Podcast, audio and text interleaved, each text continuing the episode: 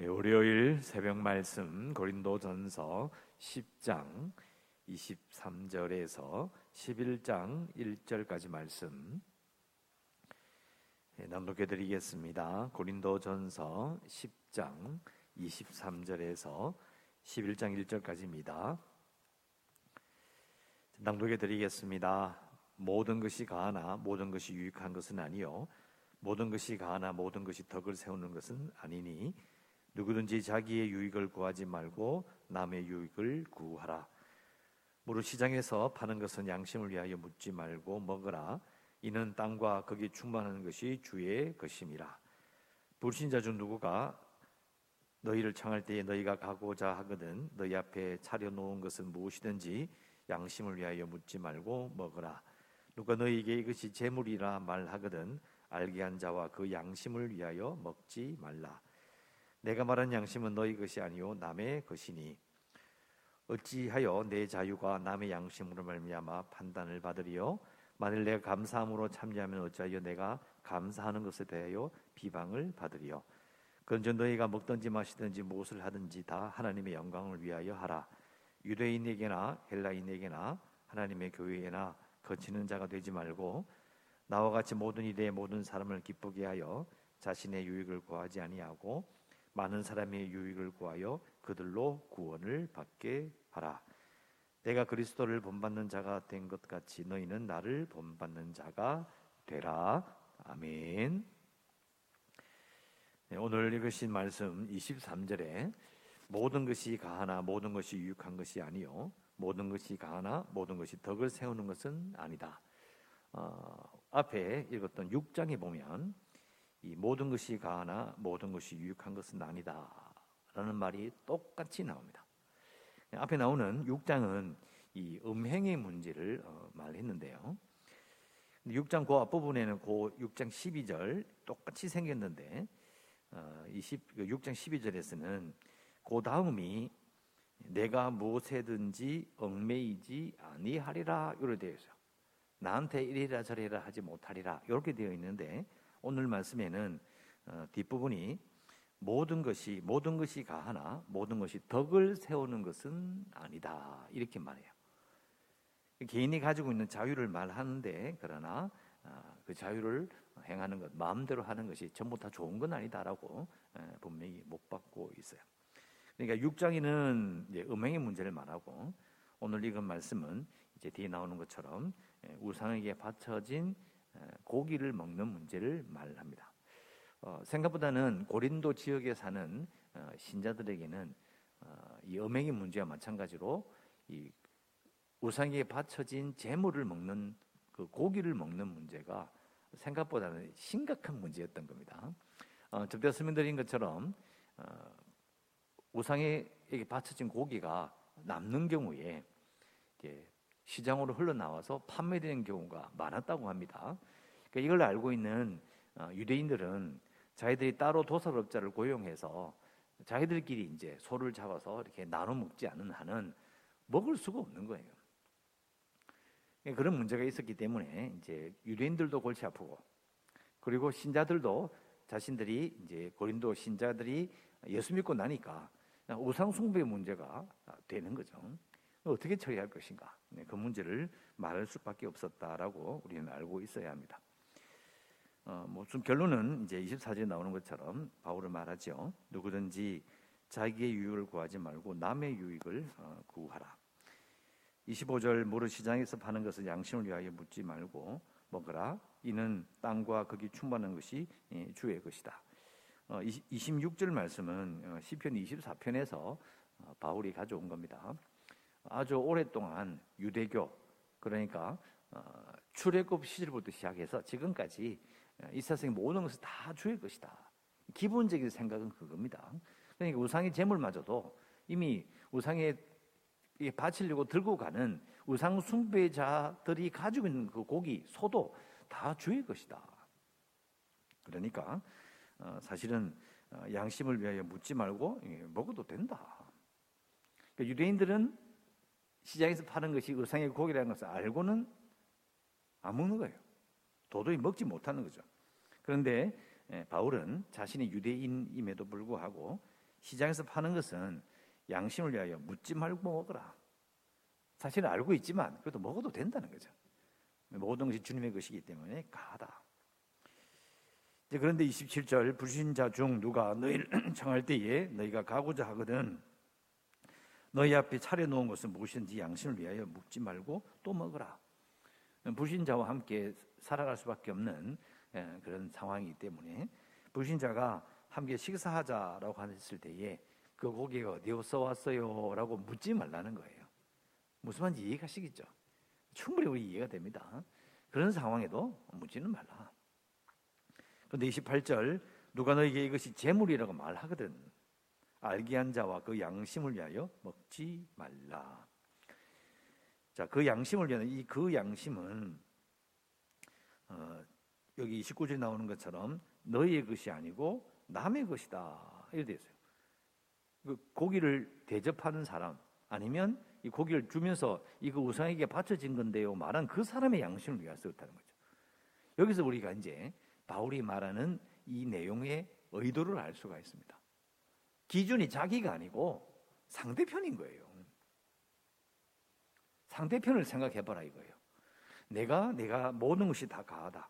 그러니까 시장에서 파는 거 묻지 않고 먹어도 된다는 거예요. 그런 자유가 있다는 거죠. 머릿속에 생각할 수 있죠. 이거 우상에서 받쳐지고 남은 건데 나는 알아. 근데 모든 것이 가하기 때문에 묻지 않고 먹어도 된다는 거예요. 그런데 이제 입으로 이렇게 우상에 대해서 이야기를 하고 우상에 받쳐진 건데 이야기하면 그때는 어떻게 되느냐? 상대편이 기준이 되는 거죠. 그것은 24절에 나오잖아요. 자에게 유익을 구하지 말고 남의 유익을 구하라. 기준이 상대편이 되는 것이다. 29절 내가 말한 양심은 너희 것이 아니요 남의 것이니 어찌하여 내 자유가 남의 양심으로 말미암아 판단을 받으려 만일 내가 감사함으로 참여하면 어찌하여 내가 감사하는 것에 비방을 받으려 자 읽어보시면 요게 이 어투가 어떤지 금방 이해가 안 됩니다. 자 이거는 23절부터 29절까지 쭉 이야기해 놓고 이 말을 듣고 나면 너희들이 이렇게 말할 거라는 말이에요. 즉 뭐냐면 바울의 말을 듣고 보니까 아니 내 자유가 남의 양식으로 말면 어떻게 내가 판단을 즉 제약을 받으리요. 왜요? 상대방이 이거 우사에게 바쳐진 고기인데 이야기하면 먹지 말라는 거예요. 그러면 그 사람의 양심 때문에 내 양심이 판단을 받는 거예요. 내 자유가 판단을 받는 거예요. 이런 게 어딨냐는 거죠. 내, 내 마음대로 먹어도 되는데 왜 남이 어떻게 생각하냐 그게 뭐가 중요하냐.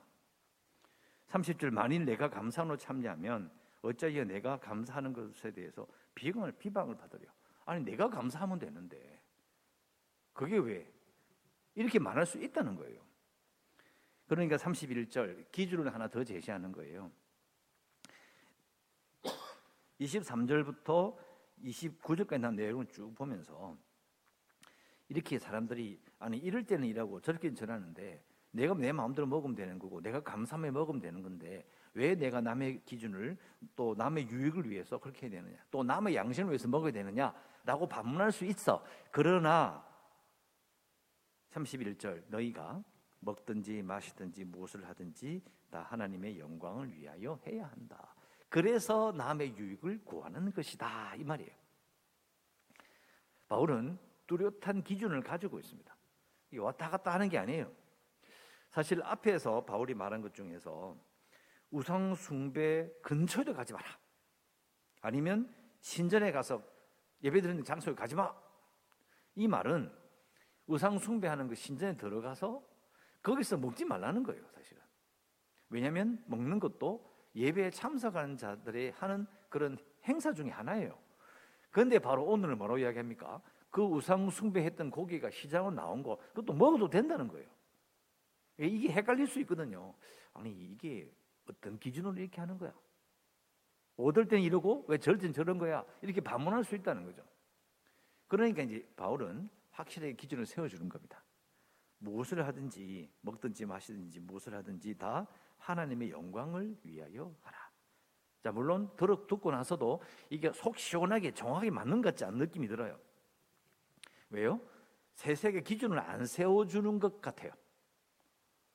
말만 하나님의 영광을 위해 하라. 이 뭐 똥구름 잡는 이야기 같은 거예요. 뭐 구름을 잡을 수도 없고 이게 어떻게 하는 이야기일까? 자, 24절에 보면 자기의 유익을 구하지 말고 남의 유익을 구하라. 또 남의 양심을 위하여 먹지 말라. 이렇게 말하는 말을 잘 생각해 보면 자기 기준이 아니어야 된다는 이런 말이에요. 너 자신이 기준이 되어서는 안 된다라고 말하는 겁니다.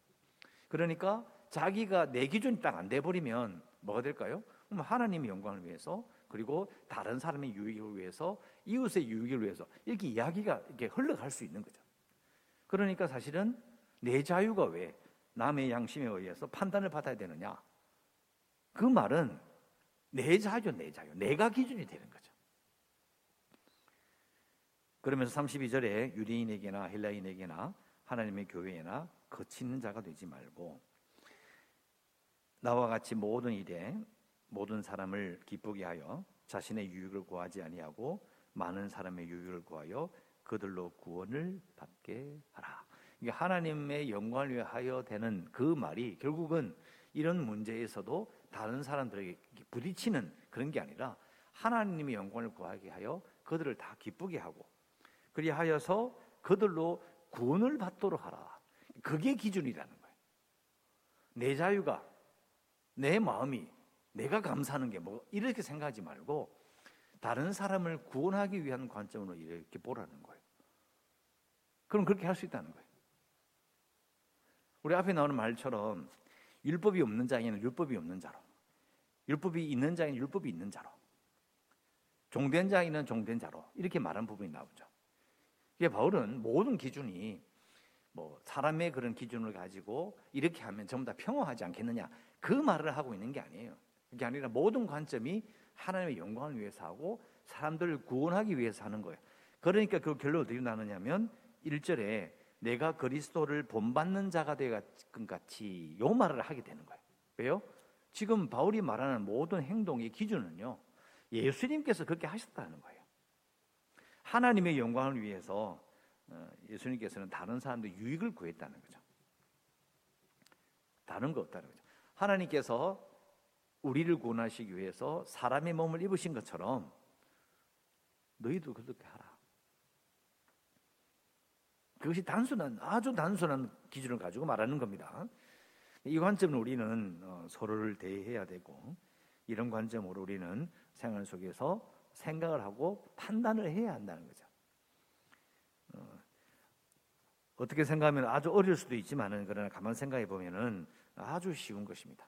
구원하기 위한 어떤 사람이든 죽기로 인도하기 위한 관점으로 봐야 한다. 생각보다는 이게 아까 말씀드린 것처럼 되게 쉬울 수도 있고요. 엄청나게 어려울 수도 있어요. 왜냐하면 우리가 지금 겪고 있는 사회의 많은 문제를 볼 때 그냥 우리는 우리끼리의 생각으로 판단하기 쉽거든요. 아, 나는 저런 사람도 싫어. 저 사람들 다 죽여야 돼. 다 쓸어버려야 돼. 이런 말 하는 사람도 있어요. 근데 그 사람들 이야기를 들어보면 이해가 되거든요. 왜요? 나도 사람이니까. 그래. 저런 사람들 없는 게 낫겠다. 저, 어, 저 사람들 정말 나쁜 사람들이야. 다 공감을 해요. 근데 그건 우리의 기준이라는 거예요. 모든 사람을 죽기로 인도하기 위하여, 모든 사람을 구원받게 하기 위하여, 하나님의 영광을 위하여 그들의 유익을 구해야 되는 거예요. 이런 면에서 보면 이거 아주 과격한 이야기죠. 우리가 지금 그 사회를 향하여 또 뭔가 뭐, 뭐 동성애자도 그렇고 뭐 공산주의자도 그렇고 말, 쏟아냈던 모든 말들은요. 사실은 이 말 앞에 딱 서면 이건 할 말이 없어요. 그들의 유해를 우리가 어떻게 구합니까? 그 사람들을 기쁘게 어떻게 합니까? 말이 안 되는 거예요. 이 말씀은 우리에게 많은 걸 생각하게 합니다. 하나님의 영광을 위하여 한다는 걸 우리가 생각했을 때 우리는 항상 이게 동상이몽이죠. 같은 자리에 있는데 우리가 생각하는 하나님의 영광과 하나님의 생각하는 하나님의 영광이 이게 같지가 않은 거예요. 우리가 마음에 드는 거 내가 참 괜찮다 생각하고 주위 사람들이 그래 박수 치면서 이게 진짜 하나님의 영광이다 이거. 근데 그게 진짜일까요? 제 말은 그런 고민을 해야 된다는 거예요. 왜? 바울의 이 말을 잘 들어보면 모든 일에 모든 사람을 기쁘게 한다. 에이, 그런 게 있어. 그런 건 없어. 이렇게 생각할 수 있다는 거예요. 자신도 모르게. 많은 사람의 유익을 구하여 그들로 구원을 받게 하라. 우리가 어떻게 구원받게 하노? 그런 거 없다. 심판받은 놈은 심판받고 죽을 놈은 죽는 거고 구원받으려면 구원받는다. 이렇게 생각하기 쉽다는 거예요. 왜? 그게 사람의 마음이기 때문이죠. 우리는 우리가 기준이 되면 안 된다. 무엇을 하든지 하나님의 영광을 위하라 이 말을 우리는 깊이 생각해 봐야 된다는 겁니다. 그래서 이 1절 내가 그리스도를 본받는 자가 된 것 같이 너희는 나를 본받는 자가 되라는 말이 사실은 고린도전서 1장부터 여기까지의 결론이에요. 이게 마지막 결론인 겁니다. 내가 그런 관점으로 예, 예수님을 본받았기 때문에 난 이렇게 하는 거야. 그걸 설명하고 있는 거예요. 너희들은 이렇게 생각해야 돼. 고린도 지역에 사는 신도들이요, 신자들이요, 너희들이 나름대로 가지고 있는 생각들이 많아. 자유가 어떻고, 권리가 어떻고, 어, 뭐 지식이 어떻고 다 얘기해도 소용없어. 모든 것의 기준은 예수님이야. 라고 말하고 있는 겁니다. 또 우리는 살다 보면, 어, 또 여러 가지 생각을 할 수도 있고, 또 기준을 가지고 살 수도 있어요. 하지만 예수님께서 그렇게 하셨다라는 그 말씀 앞에는 우리는 입을 다물 수밖에 없다. 그래서 우리는 오늘 새벽에 감히 이렇게 기도합시다. 예수님을 본받는 자가 되겠습니다라고 기도해야 합니다. 그 말이 뜻하는 바가 어떤 내용인지 솔직히 설명하면 밑도 끝도 없고 너무 긴 말이고 바울이 바울의 권면처럼 하나님 우리가 그리스도를 본받는 자가 되겠습니다라고 우리는 기도해야 합니다. 이렇게 기도하시고 계속 교회를 위해서 재개발 문제와 어, 코로나 극복을 위해서 또 요새 보면 또 뭐 원숭이 두 창이라고 해서 듣도 보도 못한 또 이상한 병 이야기를 하고 있는데 어, 그런 병들이 다시 창궐하지 않도록 꼭 기도하시고 연약한 성도들과 주일학교 아이들 또 성교지로서 기도하시고 오늘도 은혜 가운데 살아가시기를 주의 이름으로 축원합니다. 기도하겠습니다.